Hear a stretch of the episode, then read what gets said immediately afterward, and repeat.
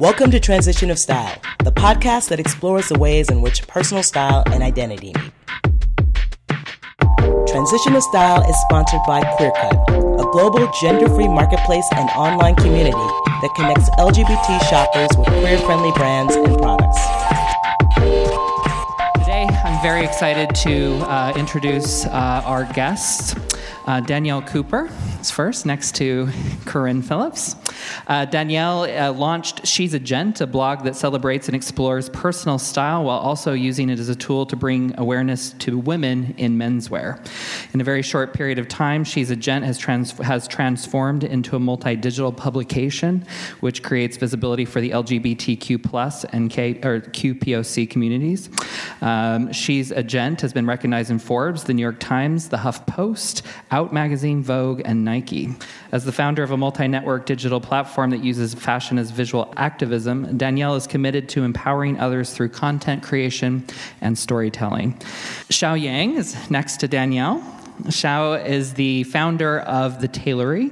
The Tailory New York began when she decided to direct her years of fashion design and men's tailoring experience towards uh, her own wardrobe. Um, she's a pantsuit aficionado and a lover of men's fashion, uh, conveying the same message of confidence that a perfect custom tailored suit did for men. She likes to bring that to women. Uh, style icons like Sean Connery and Cary Grant, as well as Daniel Craig, are all part of her inspiration. Uh, the Tailory is a custom clothing company that combines modern fashion design with the heritage of custom tailoring. Uh, they live by the notion that your wardrobe should not only fit perfectly, but should be designed with only you in mind, uh, with impeccable fit, custom design pieces that integrate seamlessly into anyone's lifestyle. So thank you so much, Danielle and Xiao, for coming. And I'm going to turn the time over to Corinne, our host for yes, today. Thank you. Thank you, guys. Well, thank you for having me back here at FIT, Faces and Places. Um, as uh, Josh mentioned, Transition of Style is a podcast that discusses the intersection of personal style and gender identity. And so today, these guests are a dream come true. I'm going to try not to do a bunch of gushing up here because um, it's not a good look. Um, but I, am really excited today because these guys, I, have been following them both for some time and I, I, just cannot wait to start asking them questions. I am going to read my questions today because I want to stay on message and stay on topic and I don't want to meander. So I'm going to read these questions. So if it looks like, you know, a little formal, it's, it's a little more formal, but these guys are awesome and we're going to we're going to get informal at times. Uh, so, Xiao, Danielle, thank you so much for being here. It's just a, it's a complete pleasure. This is awesome. Can you guys hear us? yeah, can you hear us? Everyone can hear us? Yeah. okay, great. awesome. All right. So, guys, so I want to find out how the collaboration between the two of you guys started. I mean, that's that's the first thing I got to ask because you, you guys work together a lot. Yeah. You know, at the end of the podcast, we can talk about you know how to find them on Instagram. If you go to their each of their Instagrams, you'll see that they are kind of sometimes on each other's Instagram, and yeah. they are doing a lot of things together. And I cannot wait to find out how the collaboration took place. I, I started blogging in 2014, and when I started blogging, uh, it was all about personal style, and that came from off the rack. Yeah one of the things with blogging, it's not just about writing on the blog and then using social media as a tool to get people to the blog, but it's about going out and networking. And so I was networking at an event and came across a brand that Xiao actually had worked with, a shoe company, who then introduced me to her. Right. And that's how we started to kind of forge this relationship. So you started around the same time. I probably started six months before I met you. Yeah. Really? Really? That's yeah, so we met very early on oh, in our journey. So I think it was like kind of fate. Yeah. It was like meant to be. That's amazing. and so Xiao's team then reached out to me. Can you guys bring up said, your mics hey, just you know, a little we bit? want to come sorry. in and Yeah. better. Yeah. yeah. Thank you. So um, we want to want you to come in, meet us, and, and just kind of share my journey. And it was all about again being a woman in menswear. Mm-hmm. And so Xiao loved kind of this this boss woman show, showcasing suiting. Yeah. And I mean, one of the first women we talked about, uh, we were all on the scandal bench. Yeah, we were, yeah. so we were talking about like Olivia Pope, like that kind of attitude. Right, right. She awesome. wanted, um, I like she that. saw yeah. kind of through my page. So we came together and we started working together. Um, very organically in the beginning. It was just about her getting pieces on me, Yeah. but also educating me on custom clothing. Because when I came in, I mean, I was wearing men's clothing that I had tailored Yes. or taken to Yes. a tailor, and it just, certain things didn't fit properly. course, of course. So then I quickly started partnering with Xiao, and the rest is history. But And here's a question. years later. What is the shoe? So you were working with a shoe company? Is no, that we. I wasn't. Like- Well, we yeah. knew this. We knew the founders of this shoe company, Okay. and I think you just met them. You ran into them at an event, Mm-hmm. right? Yeah. And then I think they reached out to me the next day and was like, "We met, you know, um, Danielle Cooper. She's a Gent, and we think you would really love her, you know, her style and her aesthetic." And I was like, "Yeah, let's let's do it." And like, Yeah, and I, I'm- I don't want to get too ahead because I know we're going to answer some of these questions, but one of the reasons I think that he connected me to Xiao is because, again, I'm a woman in menswear. Um, Yeah. And a lot of brands don't want to step out of that traditional Right, box and right. partner Right. with me because of that. right. So Xiao saw that and was like, you know what? I was Let's very change the game. Yes. I can completely understand what you're saying. Yeah. Um, when we had Elliott Sailors here uh, last year, one of the things that we she mentioned that I thought was really interesting was the idea that uh, should say they mentioned is that uh, if a woman models uh, suiting from a men's company, a company that's run by men, um, created for men, then men don't want to wear it. They're like, yeah, I can't do that. A chick wore it, so now Yeah. I can't wear it, which is Yeah. kind of crazy and ridiculous. Yeah, You I mean, when I when I first started, there was just so much negativity that I got from that because back then people were reposting you, and it was just like, I can just vividly remember this one comment, but not to get off topic, Yeah, they me. don't. Well, the comment basically was like, a woman should be in an apron in the kitchen, not in a suit. Wow. Verbatim. kidding me. No. so yeah, I mean, it's just me. you know, so partnering with Xiao and her wanting to change this game and really just showcase androgynous fashion or Mm-hmm. women in menswear was like a dream come true. Ciao. Kudos to you, my friend. Kudos. So to me, it sounds as though um, when I kind of I kind of read your story, it sounded Yeah. as though Xiao that you started t- the tailoring because you didn't see suits that you wanted. That there Yes, were suits, there was. Mm-hmm. suiting for women, but it wasn't the suiting that you wanted. That was structured enough that Right. Mm-hmm. you know had the style that you wanted. So I, I want to talk to you about. It seems though, you know, especially with your collaboration with Danielle, there's a lot of people in the LGBTQ community, Mm-hmm. queer community, that are coming to you for suits right now. Um, so you've become to be known as somewhat of a, you know, an ally and, and a safe haven for a lot of those people. And I'm curious as to, did you see that happening? Because it sounds like you started tailoring thinking, I need more suiting options, and I need to create those suiting options. Right.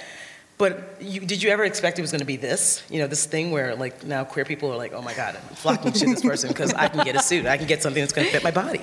You know? No, um, I didn't in the beginning. You know, when I was, you know, I've been in the custom suiting game for a very long time. Okay. And when I first started, I was one of the only women in a very like male-dominated industry, Yeah. and you know, there's a lot of I saw the exclusion in that field because as a woman, they expected you to act a certain way, to represent yourself a certain way, and to dress a certain way. Yeah. And that's just not who I am. Right. And I've always wanted to challenge that. Mm-hmm. And I've gotten in trouble many times for challenging the norm. Um, like not wearing heels to work one day Wow. because I hurt my foot. What? Um, I actually got sent home. What I- you were working for a place? I was wanted you to working for a custom suiting company, and I was one of the, the heads. I was at the top, um, directing and, and designing. And there's a strict dress code in place. And it was always like, oh, you know, women should look a certain way. And heels was definitely, you know, something that they expected of you. And I love heels, Right. don't get me wrong. Right. I'm wearing heels today. But, you know, I don't feel like I have to wear it just because. Right. So one day I actually hurt my toe and I had to go to the office and I wore flats. It was just Imagine a plain that. flat. And I walked into and I remember my boss, he looked at me and he says, What are you wearing today? You're not properly dressed for work. And I said, I hurt my toe. I can't actually fit them in, you know, four inch stilettos. Like Oh I, you know, I had to come in. He's like, You can't, you, you, you, you- you're not dressed properly. You have to go home. I was sent home. It was like the first time I ever got sent home for like not That's- wearing a certain, you know, article of clothing or a certain type of shoe. Um, Yeah. and but I saw that, and that was not new to me. Like Mm-hmm. the I, the concept wasn't, you know, the idea that it's very exclusionary and like everybody just uh, it was like a men's club, and there was like a certain viewpoint. Um, But that day, I was like, wow, this is this is real. Like this kind of you know idea that women need to look a certain way is really real. Right. Um, and that partnered up with the fact that like I personally love menswear. And I love suiting in general. Not that it's menswear, but I love suiting. So with that, like I've always wanted to create a space where people like me, who maybe don't fit into the typical norm of what everybody feels like you should be wearing, like you can go somewhere and you can like feel comfortable and be yourself and get something made. That's how why I started the tailory.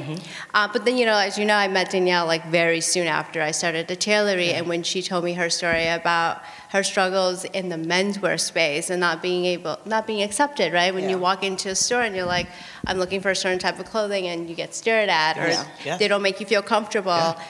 That really resonated with me, and I think that's when I realized that the tailory had a purpose.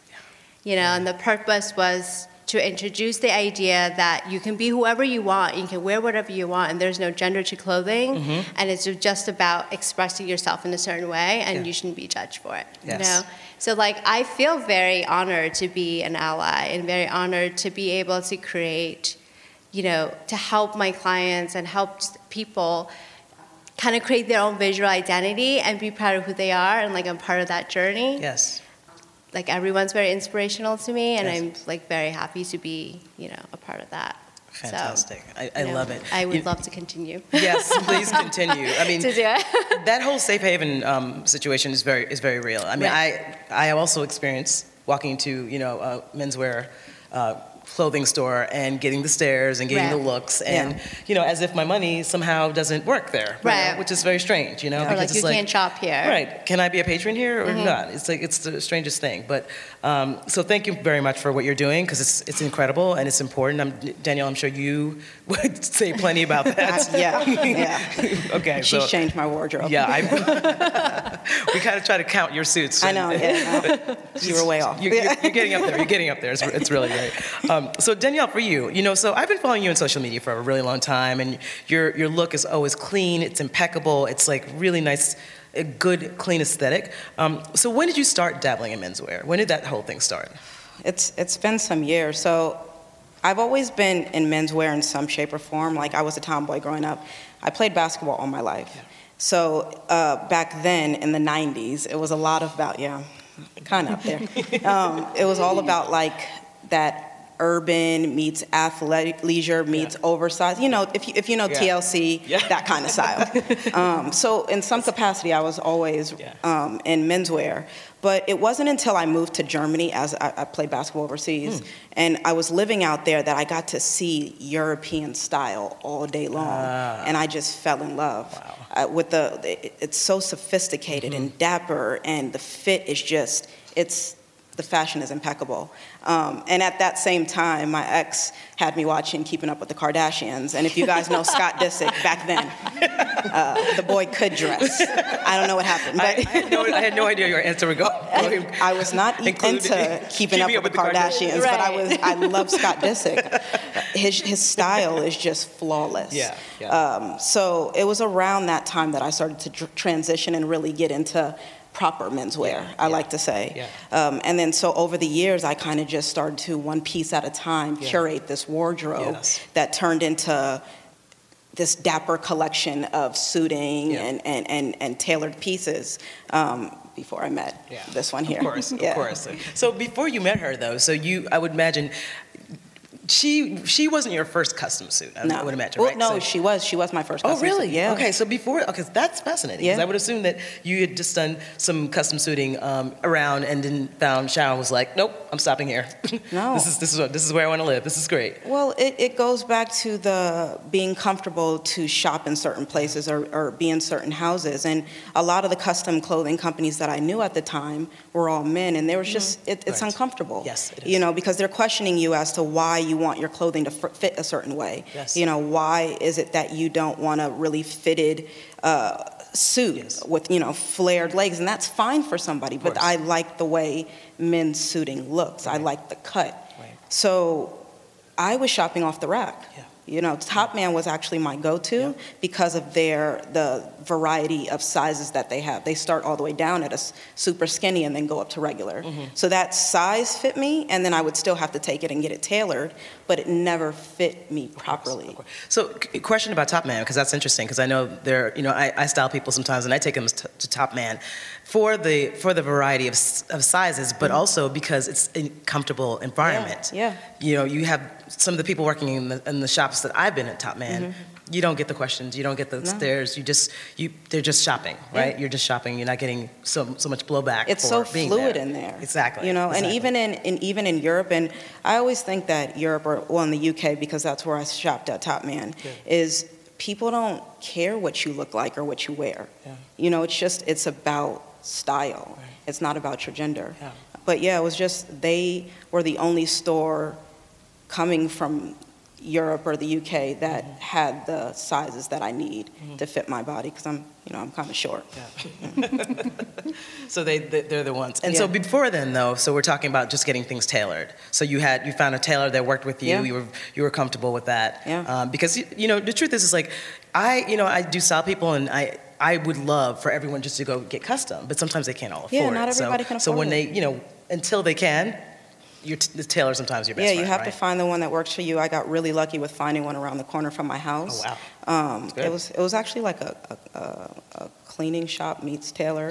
It was you know whatever, but yeah, as getting the job done, Yeah, they got the job done. I went in there, but the unfortunate thing is that your bill racks up really quickly when you're getting your clothing tailored. I mean, you're gonna go buy a suit off the rack that's gonna cost X amount of dollars, and you have to take it to get tailored. Yes. And I didn't know at the time that in getting it tailored, they're changing and altering the construction of the Yeah, suit. yes. And so, Yes. again, these are a lot of things that I learned over the course of the year working with Xiao, but that's why I just say that if it, you know, Sh- Xiao changed everything. Yeah, It was yeah. like a breath of fresh air. Oh my gosh, that's such a great collaboration. I love it.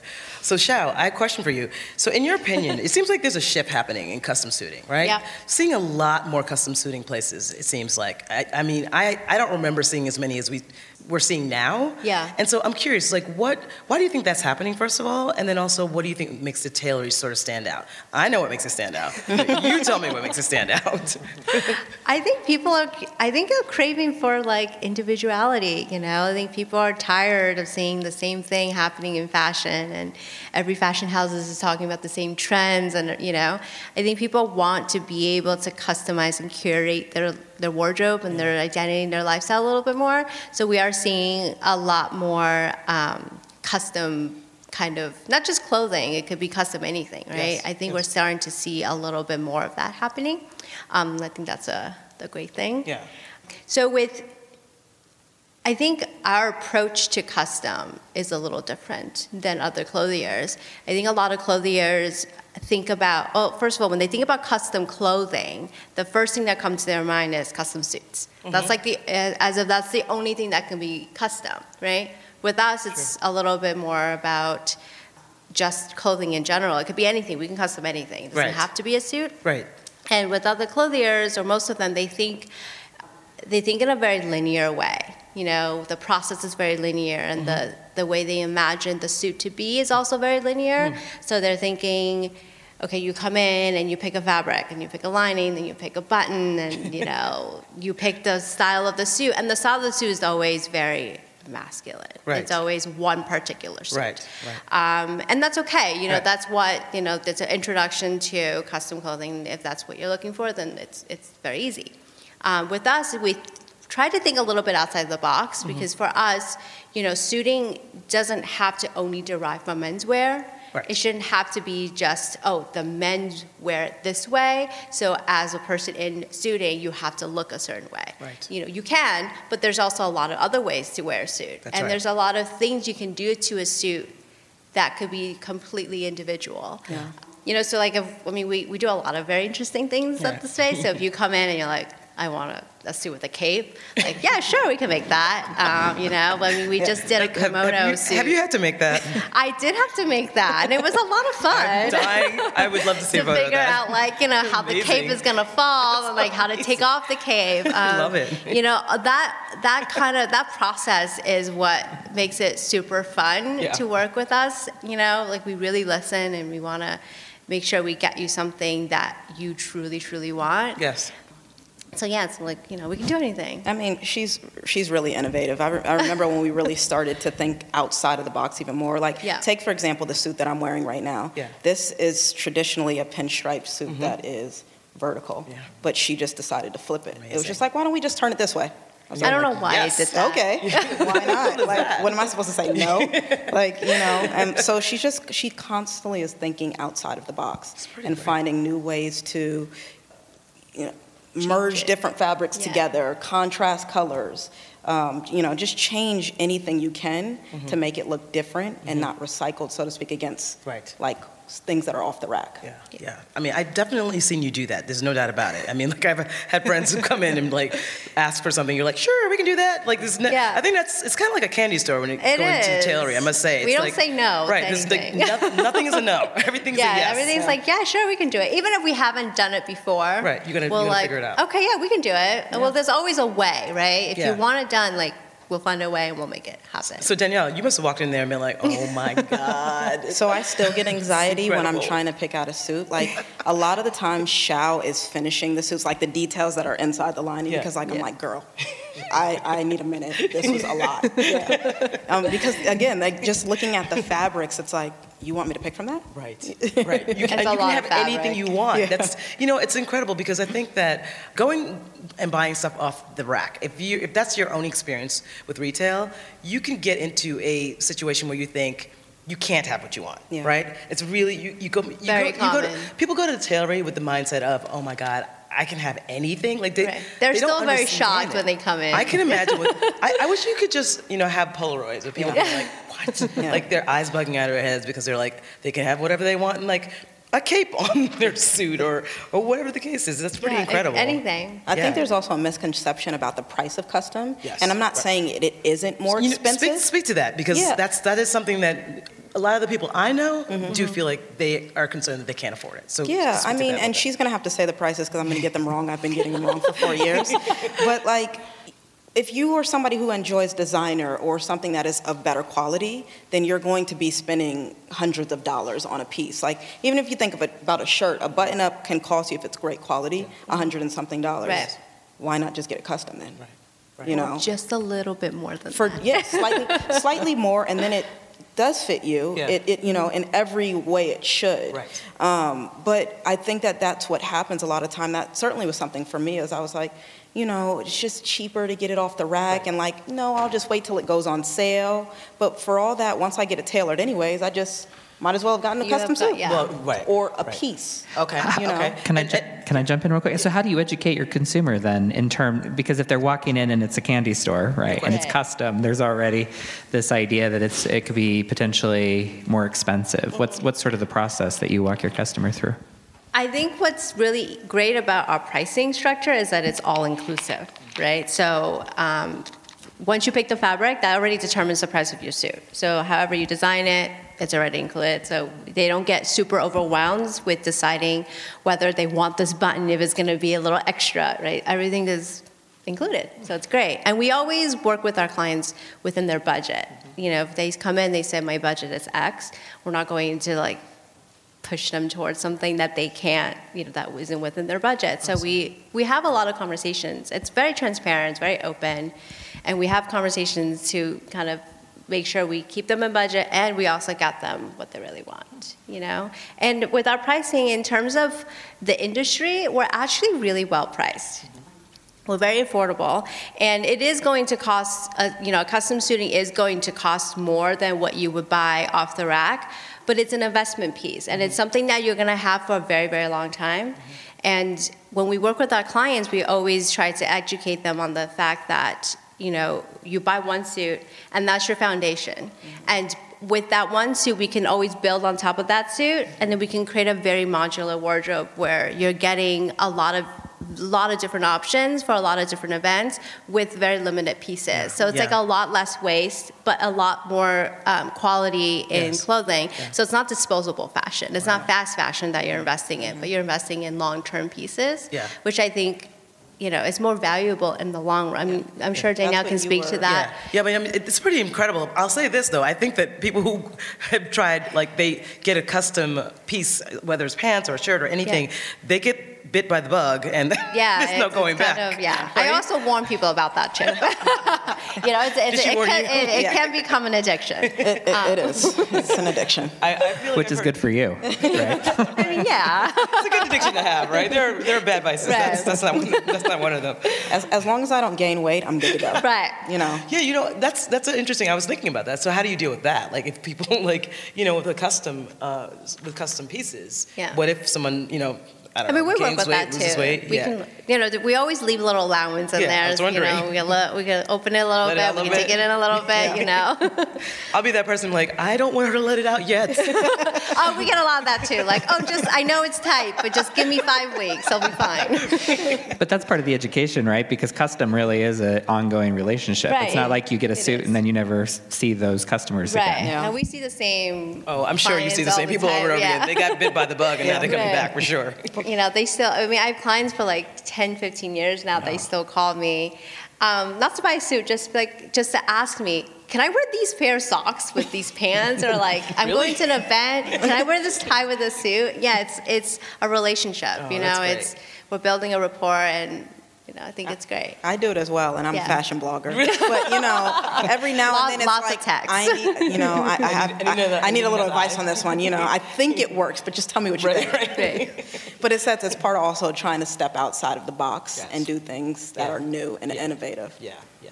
Well, that obviously is what sets Taylor apart from others. Like, that personal touch is pretty big. Like we were talking Yeah. about how hard you work and you know how much how many hours you spend. Right. You know, this one's telling her to go home and she's still at the office, and so it's it's uh, that personal touch really means a lot. I, I'm going to imagine your customers really love it. Yeah, You know? I'm very hands on. Oh, good. That's I'm awesome. involved with every step. I can see that. I can see that. It's, it's really good. It's really good. So Danielle, for you now, I, I want to ask you. Um, so you're an influencer. You've been doing this for a while. You have been, you know, you've done a lot. You've kind of met with a lot of success doing it. So tell me about, you know, being a queer woman of color.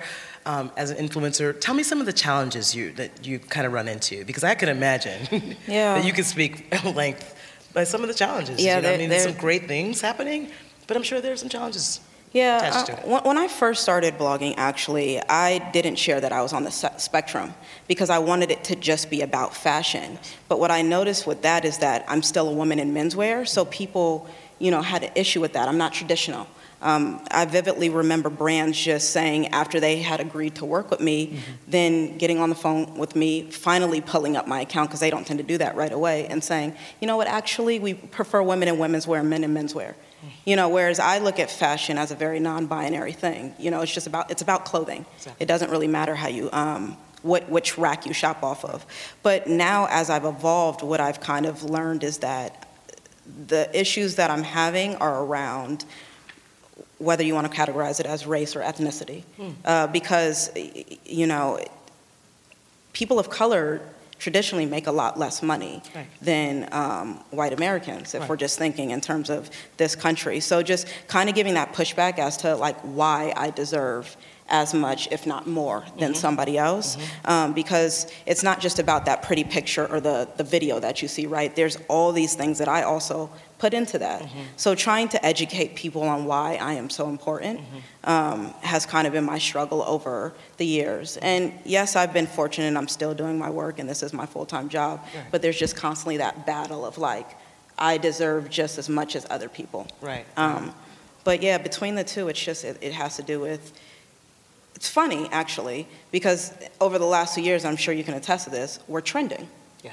Yes, so we are trending. being a woman of color, Yeah. um, being a woman, being on the spectrum, Yeah. you're kind of winning. So Yeah. that's that's working out for me right now. But there's still those people that need to be educated. Interesting. So you- are you finding that since we are trending, yes, it's true, um, you're having a lot fewer of those those discussions about why you need, why you should be getting paid as much? So I'm I'm having less of that conversation, and now the other struggle. And I don't think that this is something that I just face. I think this is an industry as a whole, um, or for for influencers, is that educating brands on what we are really doing and why they should be paying us.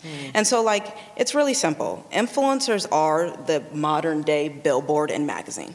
The only difference is that now you can track Right. our work. Right. So when you think about it, if a brand invested into um, into a magazine, they couldn't. They don't know who shopped off of that piece of paper. Right. They don't even know if it, who bought it. That's right. You know, That's if you if there was a billboard, That's right. How many eyes really saw it? Right, Right. right. And so now we have those metrics. Right. So I think that that's where like the learning is really coming in now. Yeah. Is saying, hey guys, this is why you should bring me on and, and um, compensate me for my work. Mm-hmm. But not only that, by bringing me to your brand, I'm widening your audience. Right. Because for a long time, you were just very one-sided. Now Right. you have LGBTQ plus, Right. women, masculine presenting, androgynous, same-sex couple because I'm in a partnership. You know, there's all these other things that I can give you, and that opens up your demographic even more. Yes. So it's just about constantly educating people on this change of digital media and marketing.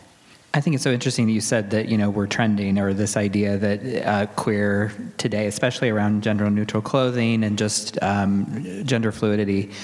Um, so, how do you deal with some of the brands that are kind of queer washing, as for lack of a better word, that are trying to hire somebody like you to show Yeah. that they're Yeah. I, I, I'm, I, I love that you said yeah. right? Um, I really pick and choose. So I tend to do a lot of my research on brands. So it's not just about them Okay. Queer washing. Yeah, yeah. It's about like really what's your history? Yes. What's your history with women? What's your history with minorities as a whole or um, underrepresented, underprivileged people? Yes. And I look at that before I just go onto the if they're queer washing or not. But um, it's it's it's learning. You know, I don't always get it right, but I try to really pay attention. And then I kind of educate brands on again going back to why do you really want to work with me? Is it that you just want somebody that is queer, masculine presenting, black, you know, you want to fill all those bubbles or is it that this is something you were already doing because we know in fashion they work 6 months to a year out. So were you thinking about this before the trend? Mm-hmm. You know, so again going back to their history. Mm-hmm. But it's it's constantly just doing my research. It's not always about it's not always about the money, you know. And if I may, so it's sort of interesting that the industry is more embracing of um, you know the queer perspective, and yet we're seeing these things happen happen Yeah. with Gucci and Prada. And I'm just curious what you think about that. I mean, what What don't It's you just think like- about that? Yeah. It's it's it's been challenging when I think about the history um, of this country. When I think about my family, my ancestors. Um, but then on the other side, I had to step back and not let it personally affect me and think about what normal people don't see. I'm not saying that you guys are normal in here, but like most people think that it's just about the sales if you're shopping, right? Mm-hmm. Now it's about the clicks. So the more buzz brands get, i.e., the protesting, mm. the more sales they're getting. Mm-hmm. Um, so it's just rather than because I was one of those people in the beginning, I was very frustrated about what was going on, and then I was like, you know what? How about I don't say anything Right. And right. don't contribute to that sale? Right. Mm-hmm. Right. You know, because if, if less of us protested and paid attention to every little thing, and we were having this conversation early, Yeah. or Yeah. about sometimes, if I'm talking about just the queer community, we're too radical Yeah. about things that we don't need to talk about. Right. Mhm. So, like now, if I'm talking about people of color, sometimes if we just take a step back, we would actually not contribute to them making money. Hmm. And it's the same thing with H&M. I mean, they had their worst quarter after they put out the um, sweater. Mm-hmm. And that's because people actually were like, you know, we're not going to go to the store. We're not going to click. Right. Right. Right. I mean, it's funny So because we need to be like less involved. Right, you're right, and that's a good, actually a very good point. And it, it, actually, I have to go back to Elliott again um, because it's one of the things that they were talking about was how um, if you if you see something you like and you want to see more of it, then then speak up about it. Yeah. So this is the complete opposite. Yeah. that. Don't say a word. No. Right. Don't give them the attention. Don't give them the clicks. Don't say a word. Yeah. Right. I, I, that's a very interesting. I don't think a lot of people are thinking along those lines. Yeah. They want to voice their frustration. They want to let people know this is bullshit. You yeah. know, come on. And that's what that's the control that social media has over us. Mm-hmm. We see something and we want to be involved because we feel like if we're involved then we're doing the right thing. Right. We're, we're activists Right, now. right. But we don't always have to be involved. Right. We can have the conversations like we're having right here and it has nothing to do with the brand. Right. Not bringing attention to them Yeah. in particular. Uh, that's, that's really good. Well said. Uh, I really appreciate that. Mm-hmm. Uh, so, Xiao, back to you. so, you know, we talked a little bit about this, and I, and I feel like you probably get asked about this a lot. But as a woman in a male dominated field, there are not a lot of women who are doing suiting companies. Like, what would you, you must have some pearls of wisdom that you can pass on to, to, to women that are getting into suiting and want to do, um, just to kind of get into that business, what would you say? What, what is a really good piece of advice that you'd give to them? Good question. Sometimes like, oh, why did I start it? But you knew it Um, was coming, though. I knew it was coming. Yes, I. You know, I know it sounds really cheesy and cliche to say, but like, don't give up. Yeah. You know, like. If you really believe in your idea, if you really believe in this concept, like I really believed in this women's wear, um, tailored clothing, custom clothing company for women, like I really believed it. You're, you know, if you believe something, you're the constant. Yes. So you're the one that has to fight for it. So you can't give up. You have to keep going. And in, and it doesn't just apply to if you want to start a suiting company. I think it's in general, if you want to do something, you're going to have failures. You're going to have a lot of naysayers. You're going to have people that's going to doubt you. But you have to be the constant. You have to just tell yourself, like, I believe in this. I'm going to do it. And I'm going to, you know, fight through anyone that's going to tell me that it's not possible. Right. You So know? I'm guessing you had your moments where you're like, oh boy, like. Oh can yeah, I of do this? Like, course. I mean, you're. I mean, I made tons of mistakes. You know, I mean, there's a lot of things I did wrong, but that's, you know, but I remain true, and I know the what I want to do. And like I said, like I feel like there's a purpose with the Mm-hmm. tailoring now. So I'm going to keep, you know, working those long hours Yeah, and keep yeah. making those same mistakes. I mean, not the same mistake, but keep making mistakes and learning from those Right. Might be the mistakes. same mistake. It could be the same, you know. I hope not, but you know, like that's you have to stay, you know, in it Yes. you know so that's that's what i would say We glossed over this a little earlier, but you mentioned you can kind of do anything, but that doesn't come without learning a craft, especially when it when you're talking about tailoring. yeah of course And So you, you should know your craft of course don't start something you don't know anything about but you know um, Then again, that's why YouTube exists. that's true I'm speaking about that in a very digital way. um, you know i mean yeah i I love tailoring. I've learned a lot of it. I went to design school, you know, Mm-hmm. there was a part of, it's been a part of me and it's always going to be, Mm-hmm. Yeah. you know, so Yeah. don't start if you don't want to do it. it's not, it's not easy. It's an investment too. Yeah. Uh, so Danielle, for you. Um, so you know, as someone who has been following your work on social media for a while, it, it's safe to say, definitely for my listeners, that you're you're an inspiration for a lot of them. I Thank mean, you. they see what you're doing, and you're you're bringing representation and visibility to them in a way that um, is just not seen often. Um, so it's it's um, amazing to have you doing what you're doing. But I'm curious about like with your style. So I'm sure that when you first started, you know, wearing menswear, did you feel like it was more attached to your identity? Like, were you buying clothing because you're like, this is clothing that I feel looks good on me, and because of the, my identity? Yeah. And and if that's the case, would you then say that now it's not so much about your identity, but about your style? Because you have great style. So Thank you. I'm curious that like how things have changed over time when you first started as opposed to now. Yeah, um, so I came out like pretty late. I came out when I was like 21. So when I was first dabbling with menswear um, and kind of that like sporty urban athleisure Yeah, way, yeah. It, it I felt like I needed to be in menswear. Yes. Um, and, and, and when you're wearing like urban clothing again, like back then in the early 2000s, there was a certain style and it just didn't exist Yeah. in, in most women's um, collections. So back then, I think so. As I started to shift into suiting, because I was very uninformed and uneducated on the world of like suiting itself, Mm-hmm. I thought that I, if I wanted to have that style, I had to shop menswear because there wasn't another option. Like Mm-hmm. most designers, even if you're thinking about some of your like low cost mainstream designers like a Zara or Yes, something, yeah. their women's collections are still very feminine. Yes. So I didn't have that option. So I shopped menswear like your Topmans, your H&Ms at the time because that's all I had. Right. Um, and uh, along the way, kind of around the time that I first met Xiao, another influencer showed me that women designers were starting to make women's suits that were like that boyfriend style. Mm, Right. Right. So I would start to wear those Right. with like jeans or trousers, but they never made the collection with match, matching pants. And if they did, they were very feminine. So Okay. again, I was I, I, I was forced Right. Mm-hmm. in a sense to kind of buy menswear.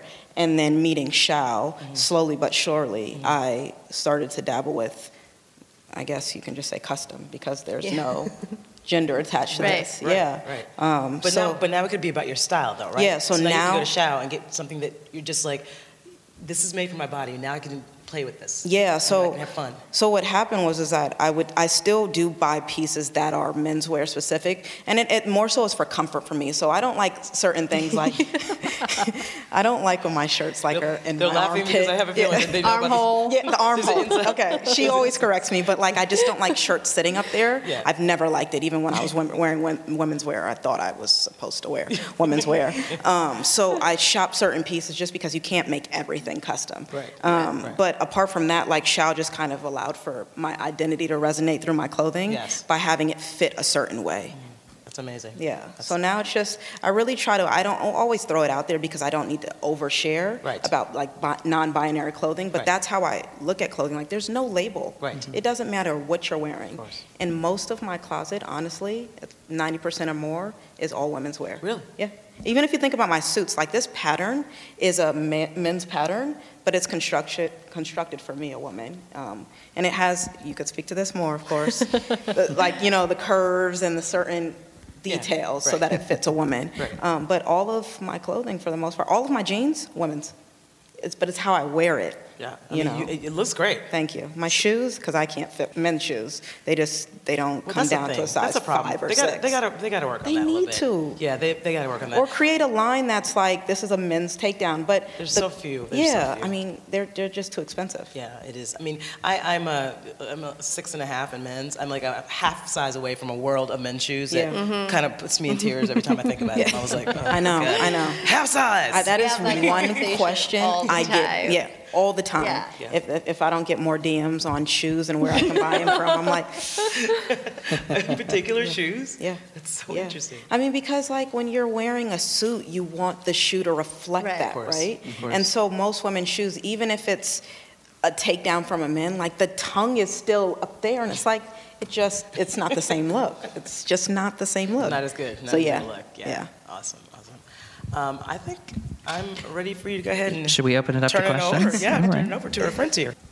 Hi, Xiao. I have a question about your shop, the way that you kind of run your business. Do you find that some clients aren't exactly sure what they want? So, do you offer any kind of samples, like to see what a double breasted would look like, or different shapes, or is it all kind of from scratch? Um, actually, a lot of our clients come in not knowing what they want. That's the beauty of going to a custom shop. So you can kind of talk out the concept and get that item made. Um, we have seasonal collections that we put out um, twice a year. So with that collection, when a client come in, they, they can see a lot of a lot of samples, and from those samples, they can kind of tell me what they liked about it, what what they like, what they didn't like, and then we can curate something based on that.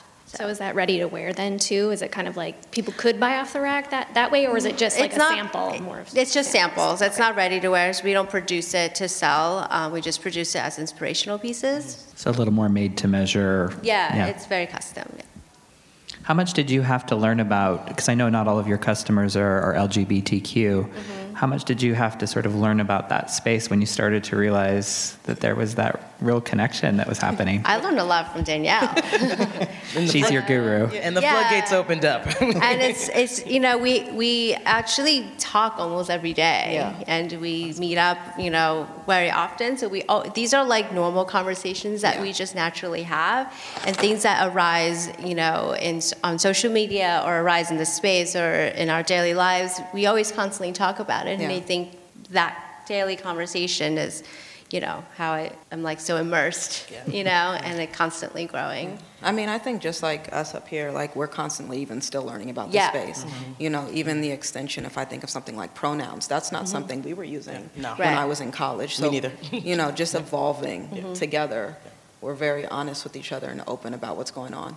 Do you think uh, there was a, a an article in the New York Times not too long ago about brands that are starting to have gender neutral tri- uh, fitting rooms and things like that? Um, why do you think it's taken so long for brands to sort of think about clothing less gendered and think about it more as a, as you said, an open space where anyone who has money can buy what they want? right, exactly. I have my thoughts though. I mean, being in fashion for so long, the, this whole concept really is very new, you know? And like even when I was going to school, right? Like it was do you want to study women's wear or do you want to study men's wear? right. It wasn't just do you want to study fashion design. You know, it was very divided, and it has always been. Um, and, it, and it's very exciting to see you know, fashion starting to evolve and people starting to understand that at the end of the day, clothing is just clothing and design is design and creativity is creativity and there shouldn't be gender associated with it. And I, people are starting to understand that and i know a lot of brands are doing it because it's a trend and they're doing it because they want more sales Yeah. but i think that's that's very um, obvious it's very transparent like you can see that you can Yeah. tell when a brand is just doing it because it's what's trending right now and it's not really part of their dna Yeah. Mm-hmm. you know and i think we try a lot to make sure that people that we work with people that we partner with and things that we get involved with has that authenticity to Yeah. it isn't just oh i just want to be cool Yeah. or trendy or you know And I also think that this is when like the protests have been good. Yeah. You know, whether it's people out in the street, mm-hmm. you know, grassroots, or if it's mm-hmm. done on digital. It's, you know, we're fighting back, we're taking a stand that we need to move forward Right. and evolve as a, you know, as, as a, as a country, as a world, as a community. Society, exactly. Society, there we go. Yeah. I was like, I know the word, I can't get it out. So many I got the word thoughts. Don't worry about it. but you know, so I, I do, you know, I do get people that I help style sometimes, and what I always I'm finding more and more are there people who are don't present as masculine. There are women who don't present as masculine, and they don't like what they have in, in terms of um, options for suits.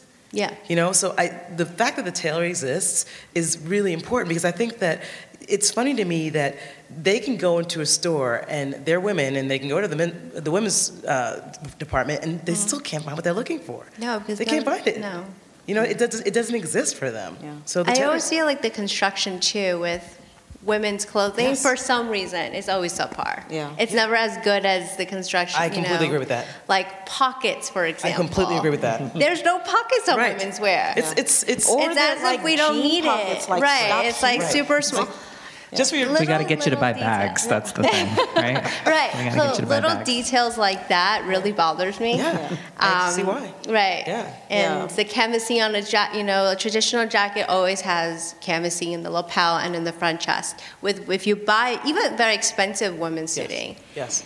it's like a lining, a fusing, and a fabric. There's no construction, Mm-hmm. Right. you know, as if like we don't deserve to Yeah. have that.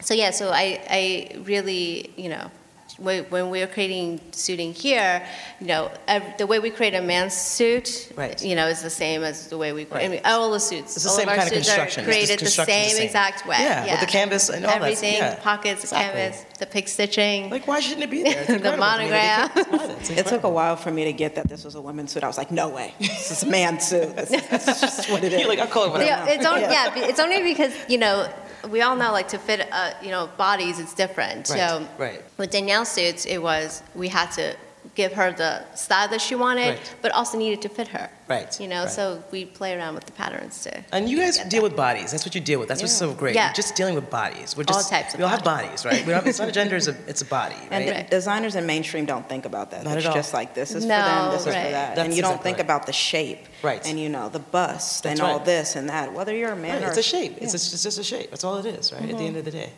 As a uh, takeaway, um, I'm going to ask you both um, a question. I won't get crazy. See the look? She's like, don't you dare. You. So this is something I ask pretty much everyone on my, on my uh, podcast. And answer in whatever way you want. There are no wrong answers. And I'll let you go first so you can think about it. Well, why do you have um, because you can, you, you got an answer already. I can feel it. so, the question. Talk about this. we, well, okay. So one one of the things that we talk about in the podcast is, and it's really important to um, stress the importance of authenticity, the, the the importance of people just living their lives in a way that feels very authentic to them, right? Yeah. You know, if you want to use pronouns, great, use pronouns. If you don't want to, you don't have to. If you, you know, if you have this identity and it's something completely separate from anything you've ever heard of before, then fine. But what is it that you do that makes you feel like you? And so I usually ask the question to c- complete the sentence I feel most authentic when. You got this. Seriously? You Seriously.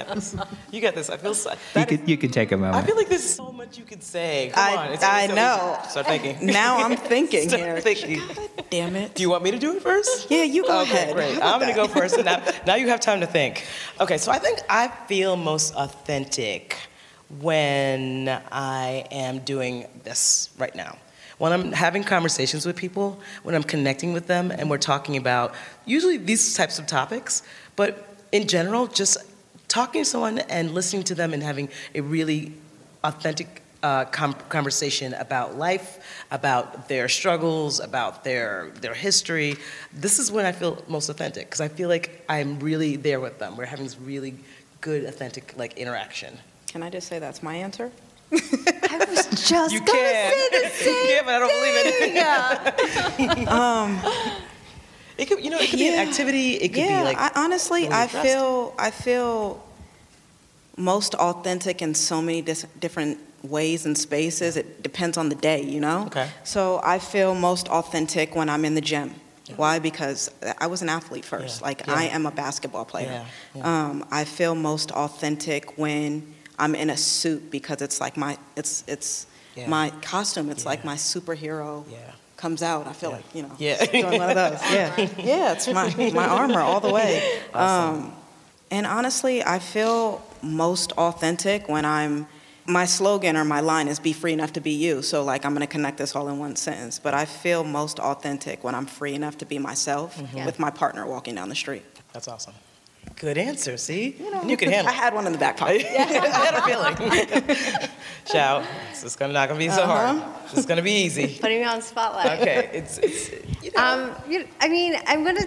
It's what you guys said, right? Like I, I think I'm very proud to be who I am, Mm-hmm. and I'm happy who I am. So I'm authentic when I'm just being me. Yeah. You know, Yeah. when I'm doing like people that know me knows that like I, yes, I am very shy, but when I'm just like in my own space, like I'm crazy and goofy and Yeah. silly, and you know, I never filter what I say. Yeah. You know, a lot of times I say the wrong things, but it's okay because it's me. Um, but in the context of like fashion, Yeah. I definitely feel the most authentic when and the most passionate when I am in the working zone with working with the client and really being able to like curate and design something for them that they never thought they could have, Mm. you know, or helping them create their like their visual identity, helping them tell the world how they see themselves, Right. you know, and being able to help them tell that story, like that's really important to me, Yeah. and that's when I feel like the most authentic and passionate, and like it's like I'm doing the right thing. This is what I want to do, and you know, I made the right choice to leave my job and start this on my Yes, own and yes, struggle through it every yes. day. You know, see? so That's a fantastic answer. I love that thank you. answer. You gave, you gave me like some time to But think I, I. I did that on purpose for you. Um, but I, you actually have one more question for you Yeah. because um, someone asked about like when someone comes to you and they don't know what they want, Mm-hmm. what kind of questions do you ask them? Like, Simple questions. yeah, like what, what do you Things like, what's your favorite color? You know, Yeah. what do you do? Yeah. Like, what do you wear, what do you want to wear the suit? Yeah. Where is it? What is it for? Yeah. You know, um, and that's you know these very simple questions, as simple as they may sound, like gets them really comfortable, Mm-hmm. and they start talking, and then before you know, we're having like hour long conversation about their life and what they're doing on the Very true. weekend, and Well, you I've been to know, your office and you Yeah. also serve alcohol, so I'm I just definitely saying. serve and I mean, now. something. A little something to do with it. so it, you know, and um, I know you guys never been to my space, but I have a very intimate studio space. You know, it's almost like walking into your friend's living room. You know, it's very small, It it's comfortable. It's nice. There's Yeah. like great It music, nice. great lighting, and I do that on purpose because I want it to be a safe space. I want it to be Yeah. a comfortable space. You know, I want you to be able to walk in and feel at ease Mm-hmm. because it's not always easy to talk about. You know, your own insecurities with the way you look or your body or not being able to find what you want Right. and to be able to go to space and sit down and work one-on-one with someone and talk to them about everything and, and then at the end walk away with you know confidence and a beautiful piece that Yes. you like dreamed about like that's important you Yeah. know so Fantastic. Ah, And and for some of your listeners, Yeah. because you said that they follow me, yes, they definitely follow you. if They definitely follow I you. get really bashful, can you not? Oh, okay, sorry. Just the honest truth, that's all. But a lot of people tend to come in and say they want a suit like mine, or I Right. want Danielle's look. That's- that's so you have to That's great. still know though Right. why you want that suit Right. because mine is very much off of European style, so it's Yeah. very fitted. Okay. So if you're somebody that doesn't want a fitted suit, Right. make sure you have all of those answers and questions for Xiao. She'll ask them as well. I'll ask them too. Like, Yeah. You know, like we do get a lot of clients that come and say, I want to look exactly like Danielle. And I always ask them, like, why? Right. You know, Right. why? It's a good and question, what, though. what good it question. about Danielle's suit that you like? Is it, you know, is it the stylist suit? Right. Or is it how it fits her? Right. Because those are very different things. Exactly. You know, fit's very personal. Right. Um, how it fits on her, if I do it on the client, Yeah. they might not like it. Right. You know, so that's those. You know, we uh, we have very extensive conversations about all of that before we even get to the the measuring part. We do that last Right. for a reason. Right, right. But you make them feel comfortable, which is like, Yeah, guess, you know, it's the big piece there, you know? Awesome. Good, good answer. Those are great answers. I love them. Uh, all right, so I think we're going to wrap up. Um, Yeah. But thanks, guys, for listening today. This was awesome. Thank for you for having having us. us. Yeah, Yeah. I'm so thrilled to have you guys. This is really wonderful. We're gonna have to do a part two. We're doing Yeah. a part two. Okay. a We'll do doubt. part two. Yes. With, with, with whiskey and That's when the whiskey's happening. a little Grey Goose for me. I like the skinny girl. You got it. drink. Whatever you we, we have that great news for you. Thank you so much, Corinne, for hosting today. It was so nice to sit back and kind of watch that today. Usually I'm in the driver's seat. Thank you, Danielle. Thank you, Chef, for coming. It was really a pleasure. Thanks, guys. Thank you. Thank you all for listening to this live podcast recording of Transition of Style. I'd like to thank Xiao Yang of the Tailory NYC, Danielle Cooper of She's a Gent, and Joshua Williams of Faces and Places in FIT. Please subscribe to the podcast, rate and comment, and we'll see you next time.